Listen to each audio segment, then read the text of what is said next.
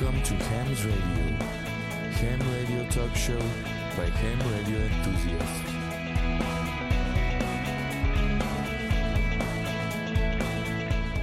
皆さんこんばんは。ハモのラジオの時間です。ハモのラジオはアマチュア無線化によるアマチュア無線の番組です。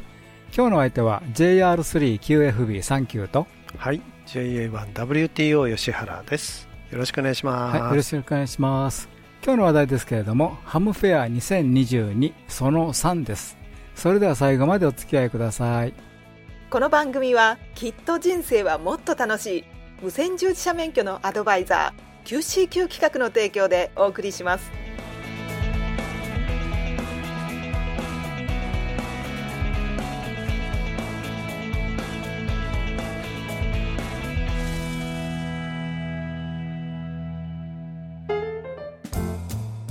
えー、もうね9月も最終週になりましたということで,、はいでね。えー、2022年度の上半期の締め、はい、で1月から数えると4分の3が終わっちゃった。そうですね、うん、早いな、はい、なんだか、はい、それから今日今ですね、はい、WWRTTY コンテスト開催中ということでね、はい、えー、もうあと半日、はい。えー、頑張ってくださいと。明日もありますので頑張ってください。はい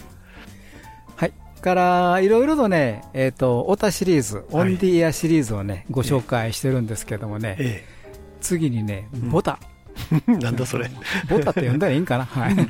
えー、ボーツオンディエア。はい、船、船ですね。はい、はい、ボーツオンディエア。ということで、ご紹介でございます。はい、で、あの、ボタ、BOTA なんですけどもね、まだね、あの検索でね、うまく引っかから引っかからないんで、はい、えー、検索されるあの、インターネット検索される方方は、えー、ボーツオンディア、BOATS、ボーツですね、はい、あの船。で、オンディア。ということを入れると出てきますのでね、ボターだけだとね、えー、よくわかんないのがよく よく出てきて、うん、ということですので、はい、まあこれからどんどん、ね、有名なということは思いますけどね。はい。はい。えー、ということでね、えー、ボートです。はい、はい、えー、任意の水域にある任意の浮遊物と定義、うん、ということから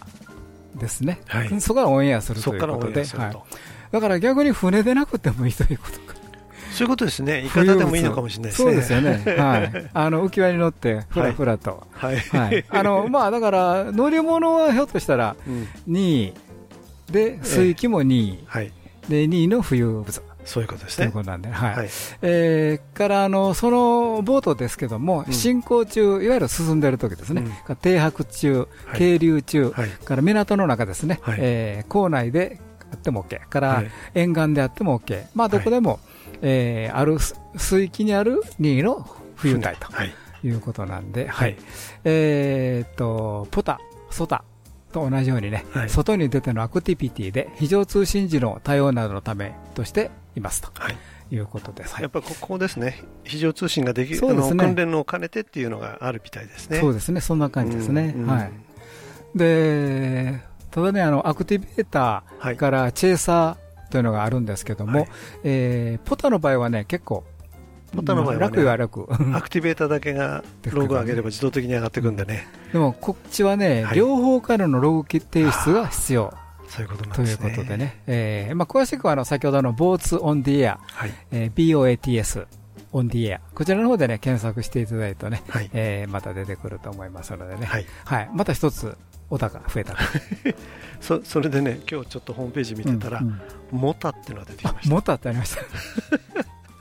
MOTA なんですけど、うんうん、ミーティングオンジエアだそうです。ああなるほど、ええ、だからオンエアミーティングって呼んでたやつを最近なんかモタと呼ぶ人がいるらしくて、うん、なるほど。ミーティングオンディエア、ね、はい。モタも出てきましたんでね。なんか最終26種類いきそうですね。青田とかそう。はい、ということでございます、はい。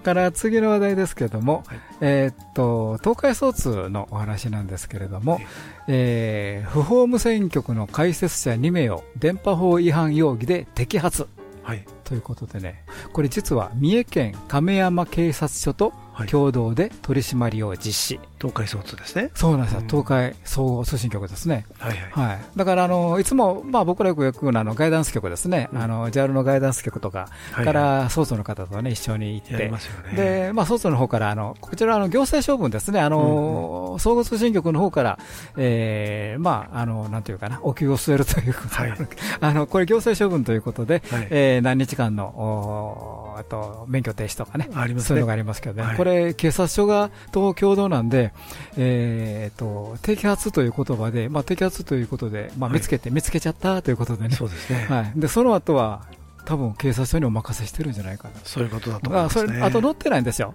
その後どうなったかというのがね。そうですね、うん、でもこう不法だから、えっと、100万円以下の罰金、もしくは1年以下の懲役ですよね。うん、だからあの摘発の概要というのは、うん、えー、不法無線局を開設したダンプカー運転手2名を電波法第4条違反容疑で摘発しました。はい。ということなんで、あの、よくある警察の方々がね、ニュースで、はい、えー、と、悪いことを摘発したとい。う時の言葉と本当一緒なんです。同じですね、はい。そうすると警察の方でこれを容疑を固めて、ですね、はい、検察に送られるわけですね。はいでもね、あのこれ、実はあの今回、えっと、NHK のローカルで出たかな、ちょっと。テレビ局で出て出たようですね。うん。であの全国放送で出たかどうかは見てないんですけども、あのローカル三重というか、あの和歌山の、和歌山じゃない、東海地方ですね。東海地方のね、特に名古屋ローカルで出てたのを、見ま見たんですけどね、はい。うん、あのやっぱり警察の方が警察の服着て、止まれという赤い旗持ってると、やっぱりすごいですね。ですね。はい。ということでございます。はい。はい、はい、それでは今日の話題は、ハムフェア2022その3です。それでは最後までお付き合いください。無線従事者免許のアドバイザー QCQ 企画では、アマチュア無線技師と陸上特殊無線技師の養成家庭講習会を本州全域と九州エリアにて実施しています。専任の講師が今節丁寧に講義を行いますので、どなたでも安心して講義に挑んでいただけます。皆様のお近くで開催される講習会をご確認いただきぜひ受講をご検討ください。詳しくは Web で QCQ で検索。はい、ということでね、早いものでね、もうハルフェアが実はもう一月経っちゃったんです。経っちゃいましたね。はい。まあまあ第3回目ということでね、はい、えー、今回はね、ハンフェア2022のインタビューの最終回。ということでちょっと残ってたので、それを皆さんにお届けします。まあやはりあの、ハンフェア、あの、規模は規模だけに、あの、はい、例年よりもブースの数は減ったと言っても、はい。やっぱりハンフェアですね。それでもいっぱいありましたね。あの、まあ人数もね、えっ、と、2万人、3万人。えっと、初日が2万5千で、2日目が1万人でしたね。はい、なんで、ね、やっぱりそれなりの大きい、えー、大きなイベントで賑やかでした。ね、はい、はいはい。ということでね、まず最初はですね、ARDF のね、ブースでお伺いいたしました。えー、ブース名が ARDF、JR1CHU 金重さんからお話をお伺いいたしました。はい、えー、っと、ハンフェアで、えー、実は J の20あ42に我々いるんですけど、お隣の J の48、数字は違いますけれども、あの背中合わせで えー、いらっしゃる ARDF のね、ブースございますんでね、ちょっとあのー、ちょっと我々もね、ハムのラジオで ARDF ってあんまり取り上げたこともない、ちょっと専門家が少ないんでね、ちょっと今日はいろいろとお話をお聞きしたいと思いますのでね、よろしくお願いいたします。あこんにちは。こんにちは。はい、えー、すみませんけど、あのブースの名前と、はい、から、えっと、お名前、はい、コールサインですね、お聞きしたいんですけど、お願いします。えー、今回出展しましたのは ARDF、えー、これは Amateur Radio Direction Finding というのが、まあ、略称なんですが、えー、これの有志がですね関東地区の有志で出しましたブースです。J の48です。お名前とコールサインはい、名前は金重と言います、えー、ちょっと珍しい名前なんです。お金の金に重量重たいと字を書きます、はい、金重と申します。いいですね、えー、コールサインは、はい、JR1CHU です、はい。まあ、田舎のコールサインもありますけど、はい、今関東地区はこれでやっております。ありがとうございます、はい、えっ、ー、とまずあのまあ、我々あの放送でよくやるんですけど ARDF ってなんやねんということでね、えー、まずここのちょっとご説明お願いできますか、はい、まあ、あの電波を使いまして、方向、どこにあるかというのをまあ探してくるという、まあ、電波の宝探しのような感じですね。はい、これアマチュアレディオ。ディレクション、方向、方向ですね、ファインディング、方向を探すというですね、はい、その電波で身近なところを、えー、見つけるというのは、かなり難しいように思うんですけど、ね、はい。あのおっしゃる通りです、やればやるほどこれ、難しいんですが、えーまあ、アンテナの指向性を使って、おっしゃる通り、やる方向を出すということと、えー、それから電波の強さは、えー、何でしたっけね、距離の事情にアンプリエするとかいうような、なんか、えー、試験の時出たような問題がありますけど、やはり距離が遠くなるとずっと弱くなりますんで、まあ、その2つを、えー、体感的に感じながらやっていくと、探していくと。とど、まって見るんじゃなくて自分の受信受信機ですね、はい、で受信機を持って、やっぱりそこラジオを走り回るというか、はい、その探しに行かなければいけない。そういうことですね、あのおっしゃる通り、一方向だけですと、うん、方向は分かるんです、距離が分かりません、うん、で2点になりますと、2点速攻というんですが、A と B で測ると、交点が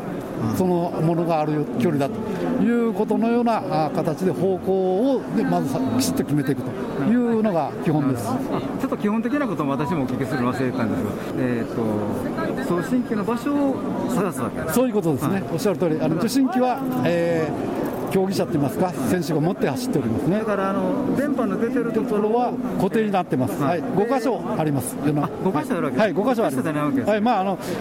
結論言うと5箇所プラス、えー、ゴールっていうところがありますんで、まあ最終的に6箇所目があるわけですけど、はい。でそこの電波がどこが出てるかというのをまあ自分の受信機で、えー、まあ距離を測りながらで先ほど2点速度ですね。でどっちの方向から来てるかいうのを探りながらがらどこに、えー、電波源があるかと。でそれを競う、まあ、競技。はいその通りですね。はい。これってあの結構やっぱり日本中でこういう大会とかは実施されてるんですか、はいあのー、各地方単位、それから各クラブ単位ですけどね、えーまああのー、最終的には、えー、JAL 主催の全国大会というのを年に1回、なるほど、トップの大会があります。うんあの結構あの高等学校とかそういう学生さんといいますか学校ですね、はい、そういうところでもやってるようなことも聞くんですけども、はいあのはいその通りですね、あの高校の先生が非常にまじ真面目といいますか、はい。えー、PR を兼ねてやっていただきましてですね、はい、えー、受信だけですとこれはあのー、免許なくてもラジオ局と同じですから。そうかそうか。アマチュア無線免許持ってなくてもいいわけですね、はいあのブースの方にいろんなお写真貼っていただいてるんですけども、はい、あのまあ、競技会の最後のあの記念写真とかあるんですけど結構10人、20人、30人いらっしゃるんですけど結構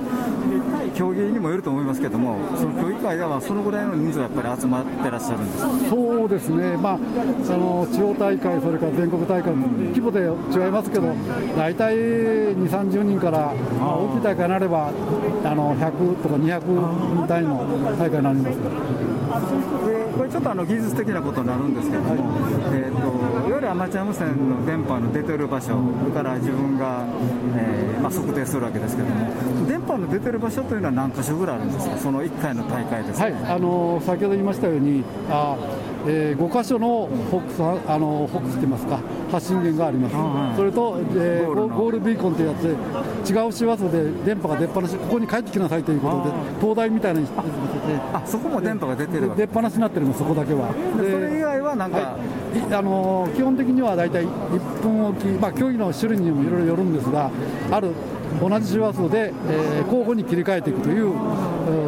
電波の出し方してます。6箇所は同じ周波数なんですか？え5箇所が同じですね、あなんで6箇所目が違うという、5, 5箇所目あ6箇所目はゴールですから、え電波が出っ放しで東大のような役目しておりまして、えそこ、分からない人もそこには帰ってこいというようなことで、競技期間中はそそこだけは出しっぱなしになってます。逆に5箇所というのは、はい。えーと、同時に電波が出るということは？はないです、はい、だからすべてどっかから電波が1回だけ出てるわけです、はい、まあ、あの昔からやってる競技ですと、1箇所が、えー、1分ごと。ですから、5分た経たないと元に戻ってこないと、順番に出てます、はい、だから最低でも5分はかかりますよという、そう、質回りするには5分かかります、はい、であとまあ探してると、まあ、それ以上時間がかかってる。はい。そうすると自分が聞いててどっちかなと思ってる時に次の場所に変わるという場所もあるわけですね。であの実はこれちょっとあのラジオの番組でご紹介しにくいんですけどもあのマップですねその、はい、地図の上に、えー、5箇所のビーコン出すところとゴール、はい、書いていただいてるのとその中に、えーまあ、探す人ですね、探す人の、まあ、お人形が置いててましてね、これあの、電気でうまいこと操作してまして、あのこれ、うまいこと,、えーと、そのビーコンの方向に向けてらっしゃいますよね、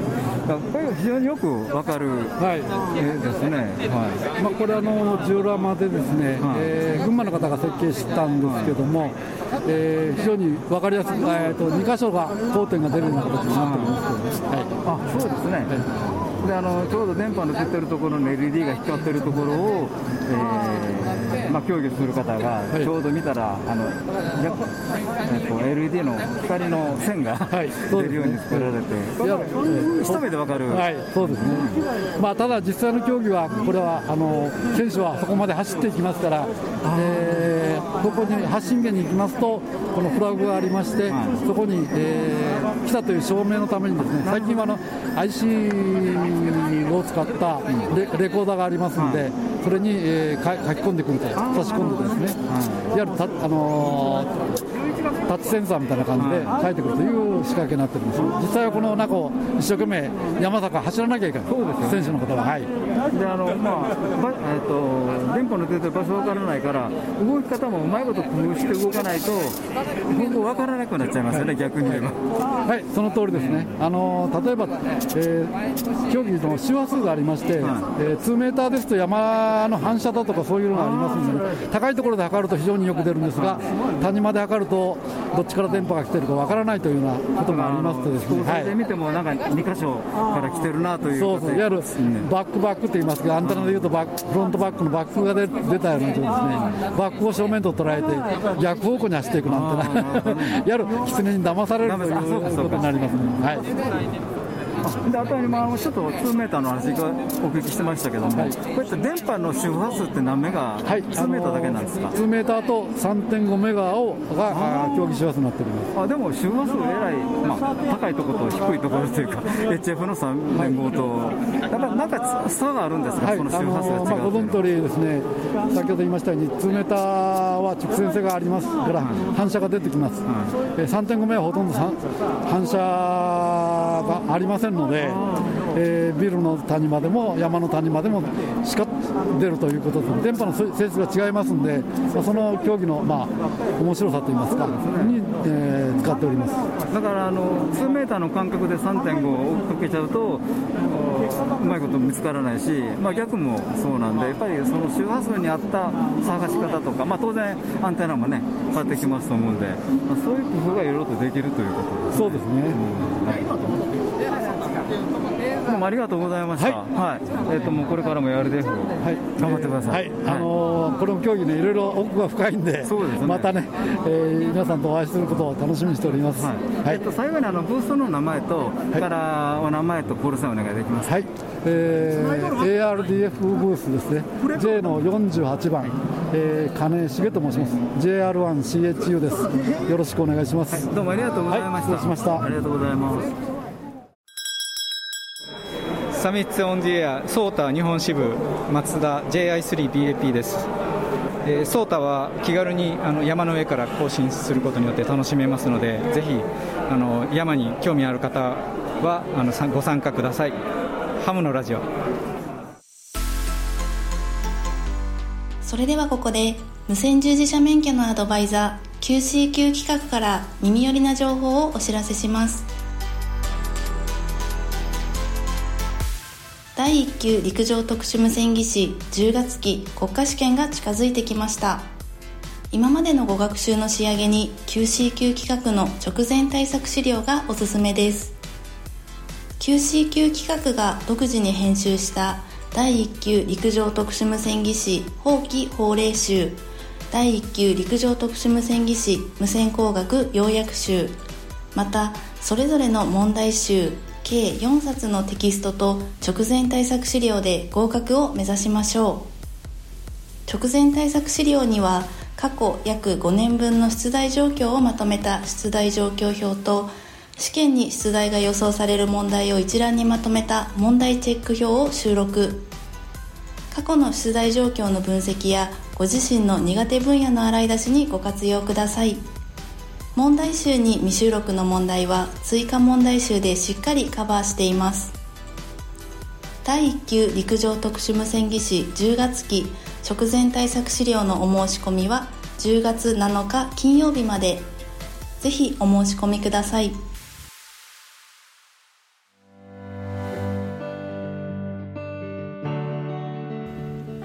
無線従事者資格を取得したい。けど一人で勉強するのは不安。そんな方には QC 級企画の養成課程がおすすめです。まずは養成課程 e ラーニングをご紹介します。講習会会場が遠い講習会日程が休みの日と合わないなどお困りの方はいませんか？養成課程 e ラーニングはインターネット環境とパソコンやタブレットがあればいつでもどこでも学習することができます。講師の講義動画と確認テストで全く知識のない方でも理解が深まりますし講義動画は繰り返し何度でも視聴することができるので復習も楽々。わからないところは質問フォームからご質問ください。講師が丁寧に回答させていただきます。最後の修了試験はお近くのテストセンターで受けることができます。テストセンターは全国に300カ所以上。パソコンやタブレットでの学習が終わって最短3日後にはテストセンターで修了試験の受験ができるようになるので学習スタートから試験までサクサク進めます。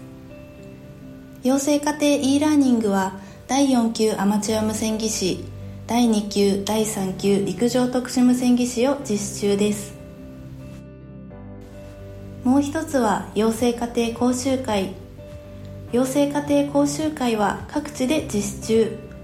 講師が丁寧にご説明しますので初めての方でも安心です。直接講師に質問ができるし同じ資格の取得を目指す仲間と一緒に勉強できるのは講習会だけ。なお教室内の換気や消毒液の設置など感染症対策も講じておりますので安心してご参加ください。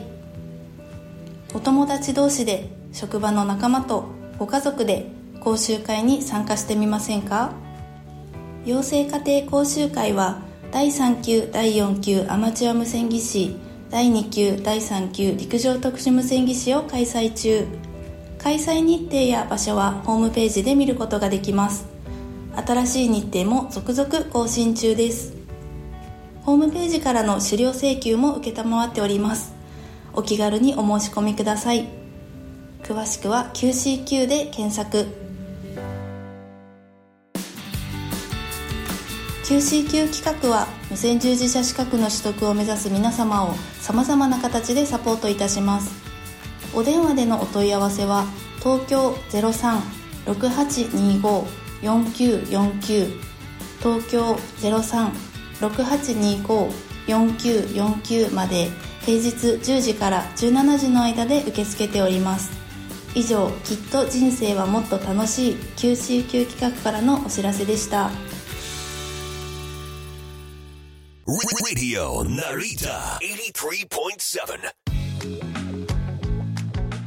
では次は日本ボーイスカウトアマチュア無線クラブでお話を伺いいたしました。お話をお伺いしたのはボーイスカウト世田谷第3弾の JP1WAU 安田さんですはい、えー、っと、ハムフェア、久々のハムフェアですね。そうですね。はい。3年ぶり。そう。そうですね。で、まあ、もう10時からもうたくさんの人が来られましてね、えー、やっぱりハムフェアですね。やっぱりいいですね、いいですよね。ねはい、はい、えっと、その中で、あの、えっと、日本ボーイスカウトアマチュア無線クラブということで、あの、この前のジャンボリーというのが、まあ、ボーイスカウトのえー、番組でご案内しましたけどね、はい、開催されたと思いでそれ実際に運用,、運用された方っていうかな、主催された方のちょっとお話をお聞きしたいと思いまして、はい。えー、スカウトの方にここに来ました。まずあの、えーと、お名前とコールサインお願いします。はいこんにちは、えー、JP1WAU えー、ボーイスカウト世田谷第3弾の安田明と申します。よろしくお願いいたします。よろしくお願いしますえっと、安田さんはあのスカウトといってもいろんななんとか分団とかいられますよね。あの安田さん自体はどこに所属されてるんですか？私は今、世田谷区の、えー、ボーイスカウトの団、さっき申し上げた世田谷3団という団にも所属していまして、そこで団員ということで、えー、あの団の運営に携わっています。まあ、自分も子供の時からずっとやってきて、今そういうことで。だからあの世田谷で、はい、あのいわゆるの株スカウトさんとかい。らっしゃいますよね、はい、その頃からもスカウト活動。今、何人ぐらい世田谷でいらっしゃるんですか、えーと、私の団はそんなにスカウトもいないです、スカウトが20人、30, 30人ぐらいですかね、はい。はい。はい、スカウト。だから世田谷世田谷で言ったら、えーと、スカウト5、600人はもっとかな、1000人近くいて、はい、800人とオトマトで。であの今回、ジャンボリーということと、はい、それとあの、えーと、100周年という、スカウトの100周年ということでお話を伺ったんですけれども、えーと、今回のまあそのえーと、ジャンボリーと、まあ、100周年というのはどういうことをされたのかちょっとお話しいただけますか、はいえーと、100周年の方はですねあのボイスカット日本連盟の100周年ということで8ノベンバー100シアラという、えー、記念曲を、えー、1年間今年の4月から来年の3月までえー、開局いたしまして、もう1年間ずっと、はい、1年間、うん、えー、各地、あの無線機を送って、各地で運用すると。だから、あのー、世田谷だけじゃなくて、まあ、いろんなところで運用されるわけですね。はい。日本全国。日本全国、まあ、まだそんな回ってないですけども、はい、でも東京かか、まあ、1、3、6かなはもうすでに行ったと思いますので。はい、はいだからそのコールサインで、えーとまあ、基本的にはオールバンド、オールモードそうですね、はい。まあ、そのえーと、まあ、場所場所にもよりますし、はい。まあ、あのそのそ一番場所ですね、はい、場所が一番場所問題ですね、まあ、でもあのボーイスカートの方は場所探しはお得意なんでですよね、えー、であとその体験局もやりますので、はい、免許を持っていないスカウトあのボーイスカウトたちの運用というのもできるだけやりたいとは思っております、じゃあその移動先でも両方運用されるということなんですね、あのよくあの体験局やると、スカウト同士の QS というのは結構話が弾むという話をお聞きしました、はい、そういそういう感じそうですね、そうなるといいんですけども、うん、なかなかスカウトが相手でいなかったり、う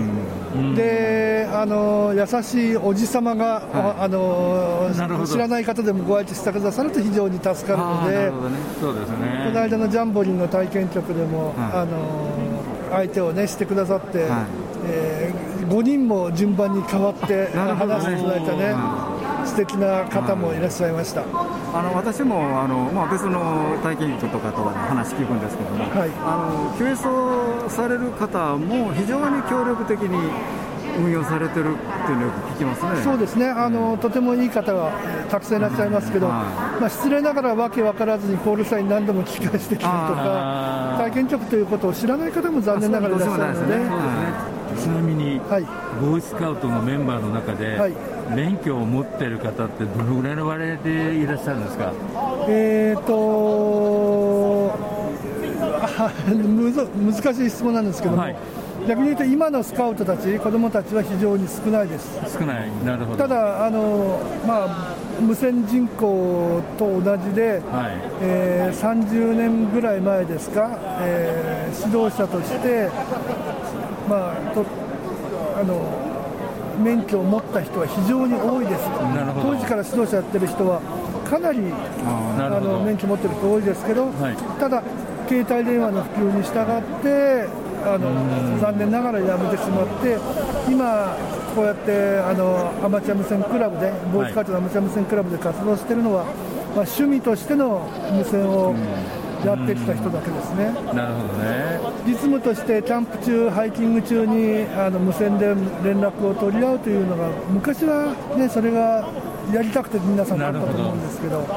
まあ、まだ携帯電話とかね、そういうものがない時なんで、はい、やっぱりその体験局の開かれると、そういう人口が増える可能性ってありますか？そうですね、それはあの体験局であのスカウトたち、えー、小中高校生のスカウトたちに興味を持ってもらって、またボーイスカウトというのはスカウトの教育運動あの青少年の教育運動なんですけど、はい、の過程の中で進歩過程というのがあって技能賞という、はい、まあ、無線通信賞そういったものも取れるようになりますので、はい、そういったことも含めてあの興味を持ってもらう体験直を通じて興味を持ってもらうことで、えー、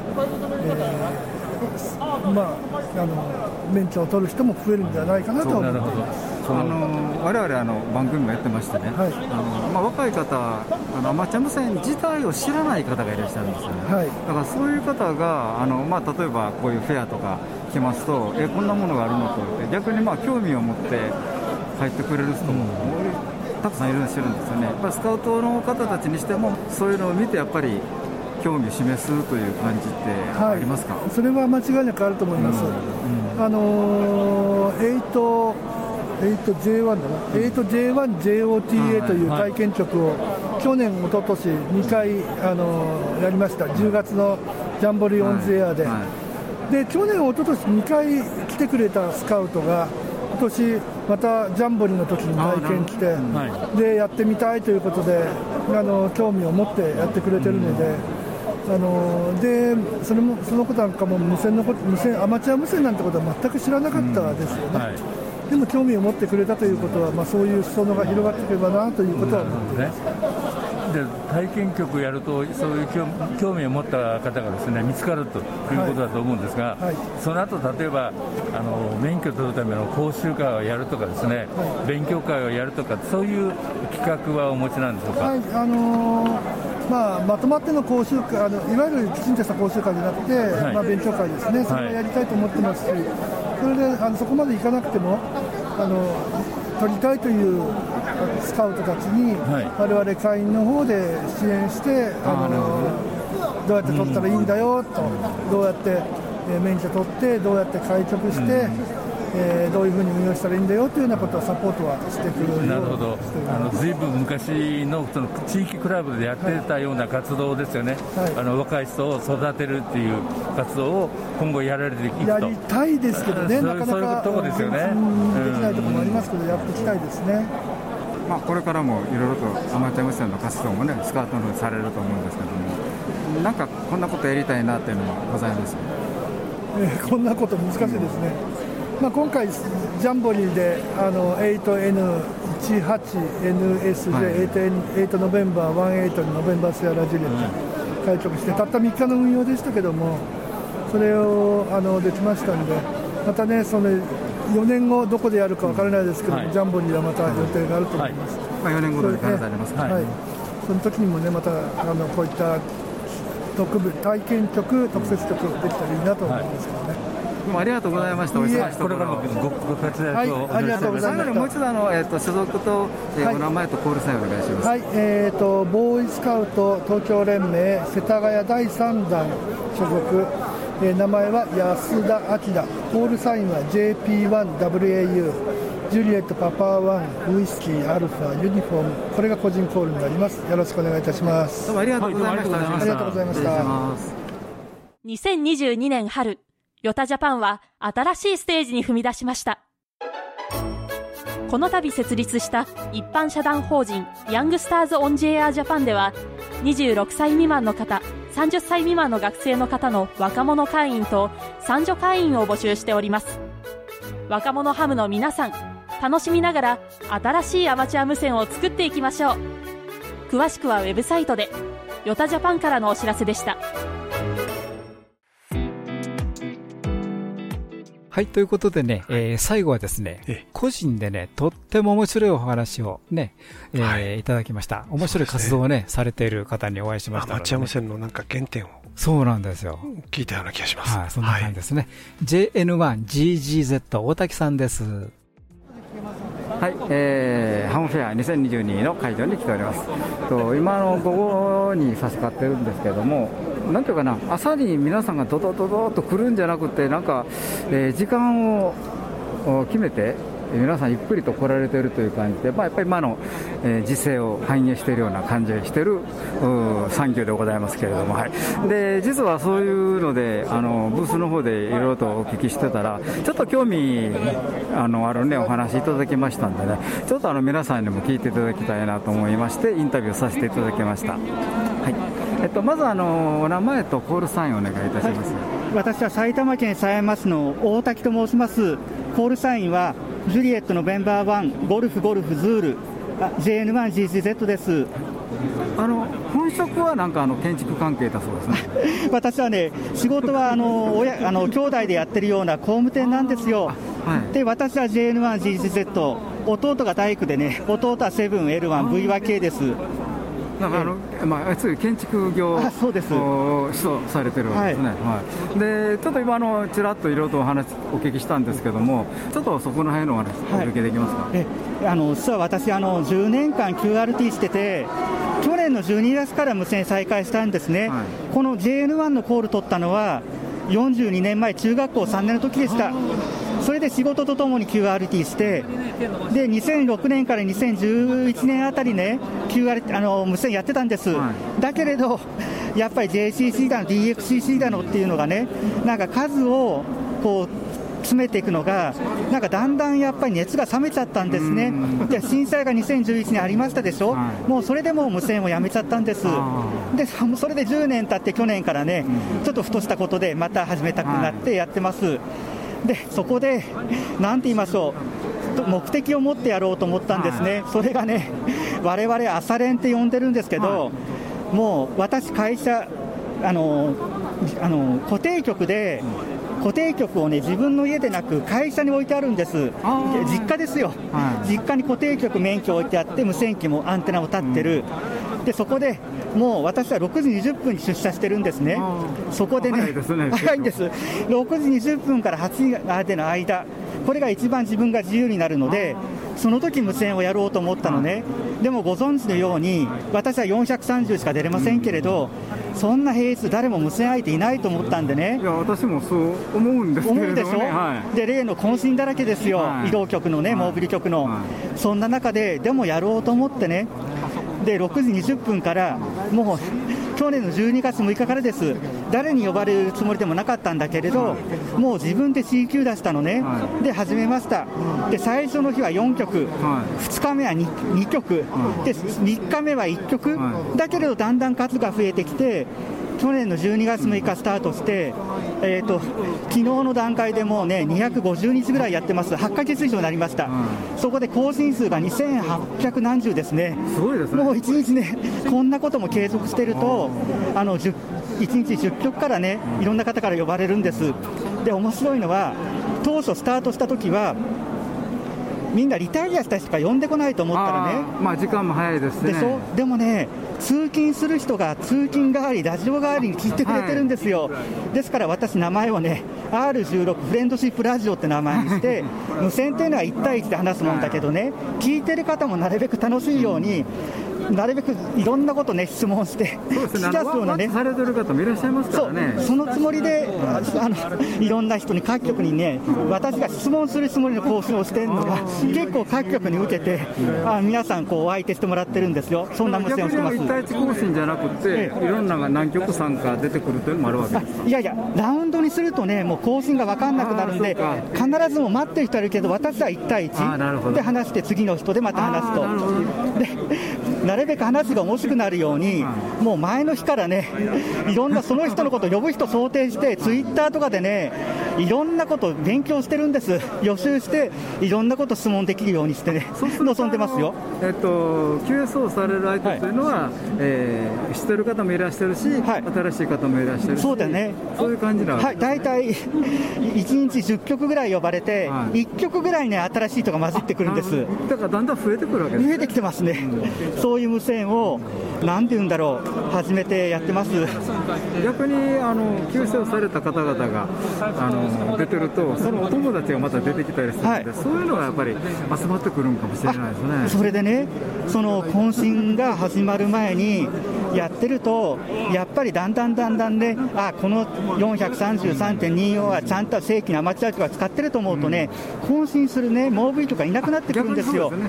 で、だそうすると、もう面白いんですよ、狭山からね、145キロ入った那須とか、毎朝呼んでくるのがね、一番最初の6時10分で呼んでくるのは、筑波山の向こうの水戸の曲が狭山まで呼んでくるんです、そんな曲からね、ただ地元だけでやってるん。でなく、いろんな方が読んでもらってね、そういう面白い無線を、おそらくそれはね、関東しかできないと思うけれど、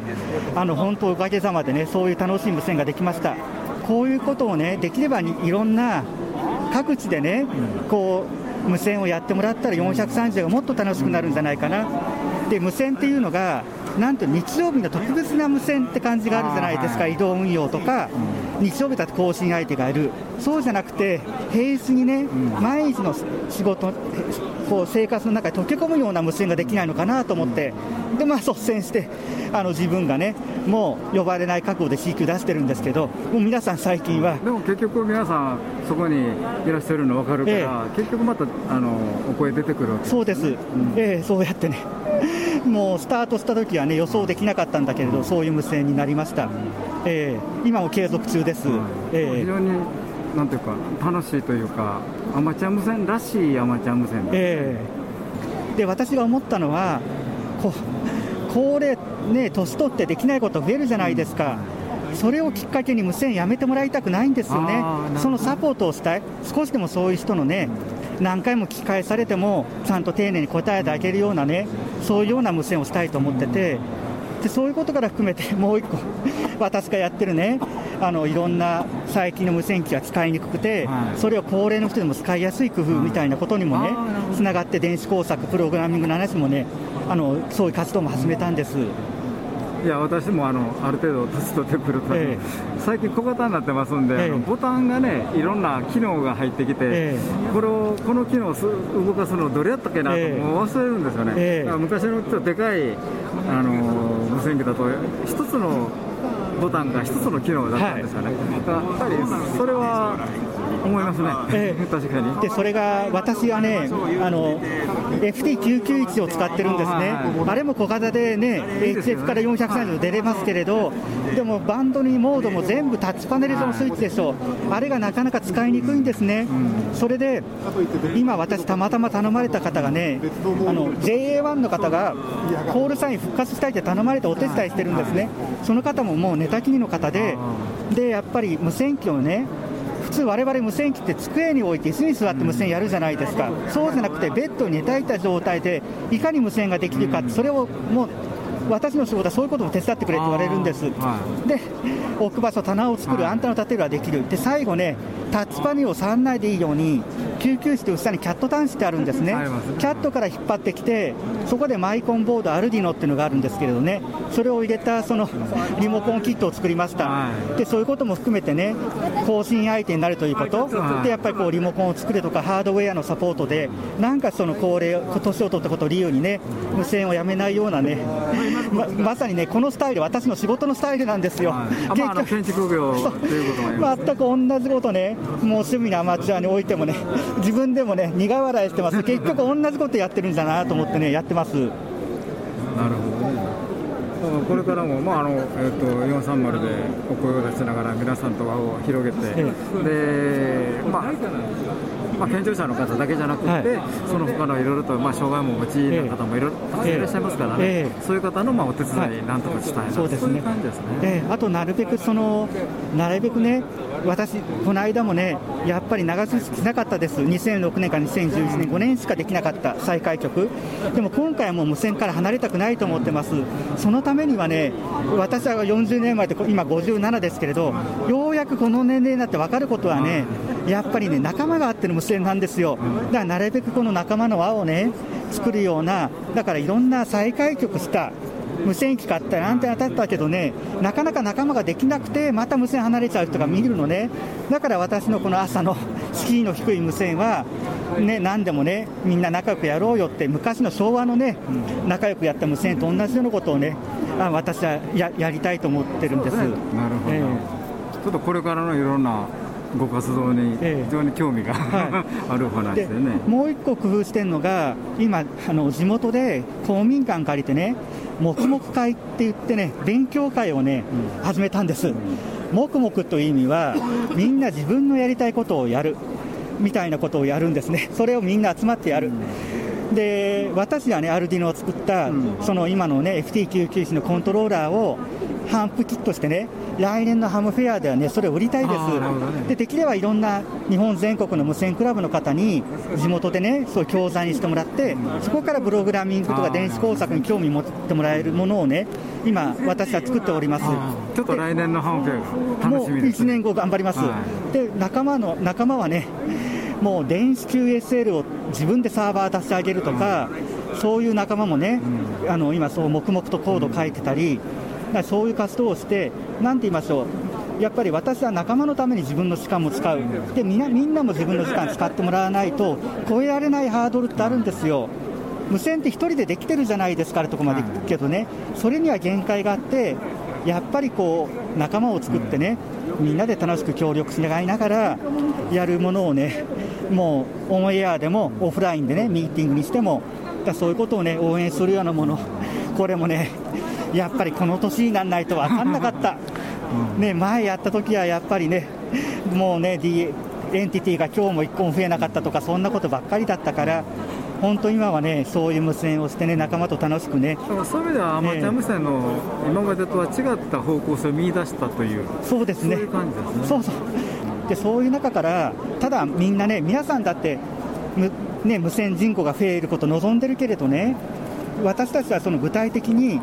そういうその敷居の低い無線でを更新相手になってやる、それからいろんなプログラミング、電子工作からね、あとライセンスフリーやってる仲間もいっぱいいる、そこからそういう仲間を増やさないと、無線までね、め面倒くさいじゃないですか、免許取って開局申請、時間もかかる。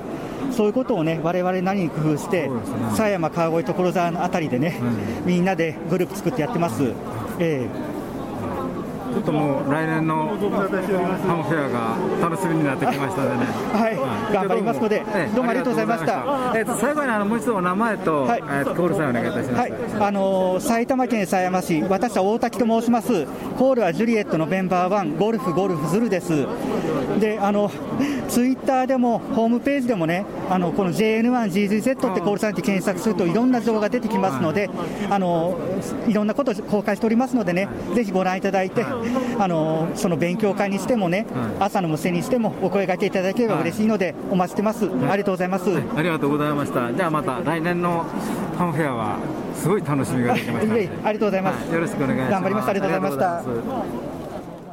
はい、ということでね、はい、えー、これでね、ハンフェア2022会場でのね、インタビューは終了です。はい。はい、えー、どのブースでも突然のインタビューのね、おお願いにね、快く応じていただきましてね、本当にありがとうございました。ありがとうございました。あの、まあ、募集のネタに、うわ、まだ来たとかね。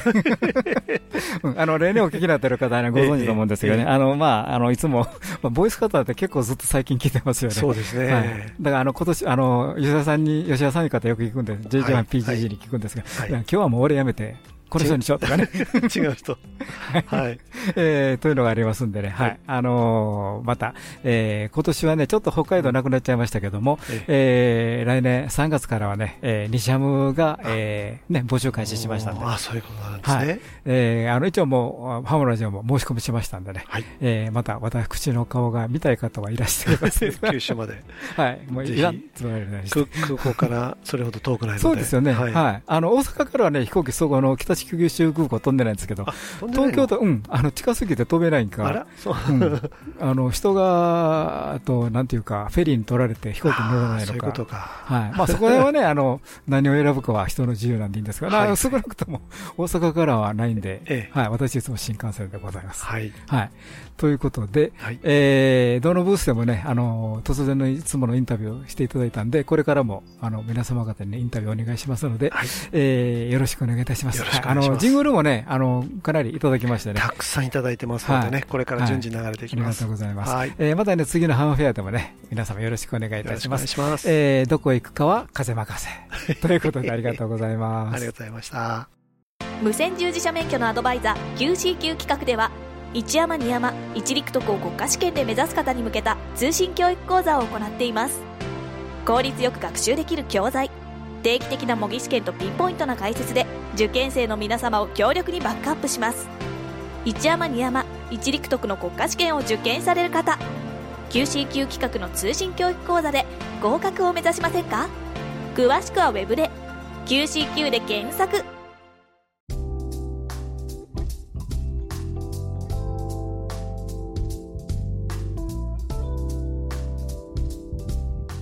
はい、ということでね、今日の番組いかがでしたでしょうか？はい。えー、まあ、ハンフェア、まあ、最終回ということでね、うん、はい。まあ、さっきも言ってましたけど、まあ、結構やっぱり、大掛かりなんで、ええ、1回で収まらないですね。そうですね、はい、やっぱりブースが200近く出てますからね。ねで、お話もいろいろとね、多岐にわたるお話いただけるし、え、今回もまたゆっくりお話ね、お伺いできましたのでね、そうですよね、一つ一つのブースで、はい、そうですね。細かく聞きました。はいあとあのちょっと残念だったが今日あの前回のね、あの海外から来られてる方がやっぱりどうしても少ないというところでね、はい、海外のお便りができなかったというのはちょっとそうですね、ままだしょうがないですね、そうですね、ね。まあ、やっとね、あの観光の方の、うん、ツアーが、えツアーガイドなしが認められたかな、うん、まだ個人旅行がまだちょっと厳しいそうですよね、はい。まあ、ビジネスしか来れないんでね、今。うん、まあそれは。アマチュア無線じゃやっぱりなかなか難しいですね。難しいですよね、はい、というところですね、はい。はい、それから先週あの WRTC の話を差し上げたんですけど、WRTC は IRU のコンテストに、えー、参加して参加して得点を争うっていうお話をするの忘れちゃいましてなるほど一緒にやってるとは言ったんだけど、うん、あの要は IRU のチャンピオンシップに参加するんですね、うん、WRTC の皆さんは。でそのその時の得点を争う。で得点の争い方が平等になっているということなんです。なるほどなるほど。でオペレーションの技術を、うん、えー、競うということですね、だから全体としたらあの IRU のコンテストの中の一つ、はいあのコンテストに混ざってやってる、混ざってやってるので、いうことですね。うん、あの IRU のあのトップに出る人はまた別にいますし、うん、その WRTC でトップに出る人もいるということでね。はい、だから逆にあのまあ我々例えば JA から出た人間にすれば、はい、まあまあ一緒といったら一緒。一緒です。あの、ごちゃ混ぜになってますんでね。そういうことですよね。はい。はい。はい、ということでございます。はい。はい。ハモのラジオでは皆様からのお便りを募集しております。どうぞお気軽にお便りをお送りください。どんな内容でも大歓迎です。ご意見、ご感想、お叱り、雑談、無線以外の話題でもお寄せください。お便りの先は、メールの場合、ハムアットマーク、ハムズラディオ .net、ham.hamsradio.net こちらの方にお送りください。また、あの、ホームページにありますメールホームからもね、お送りいただけますので、こちらの方もご活用ください。今日はどうもありがとうございました。今日の相手は JR3QFB39 と、はい、JA1WTO 吉原でした。なんか今日はちょっと寂しいですけど、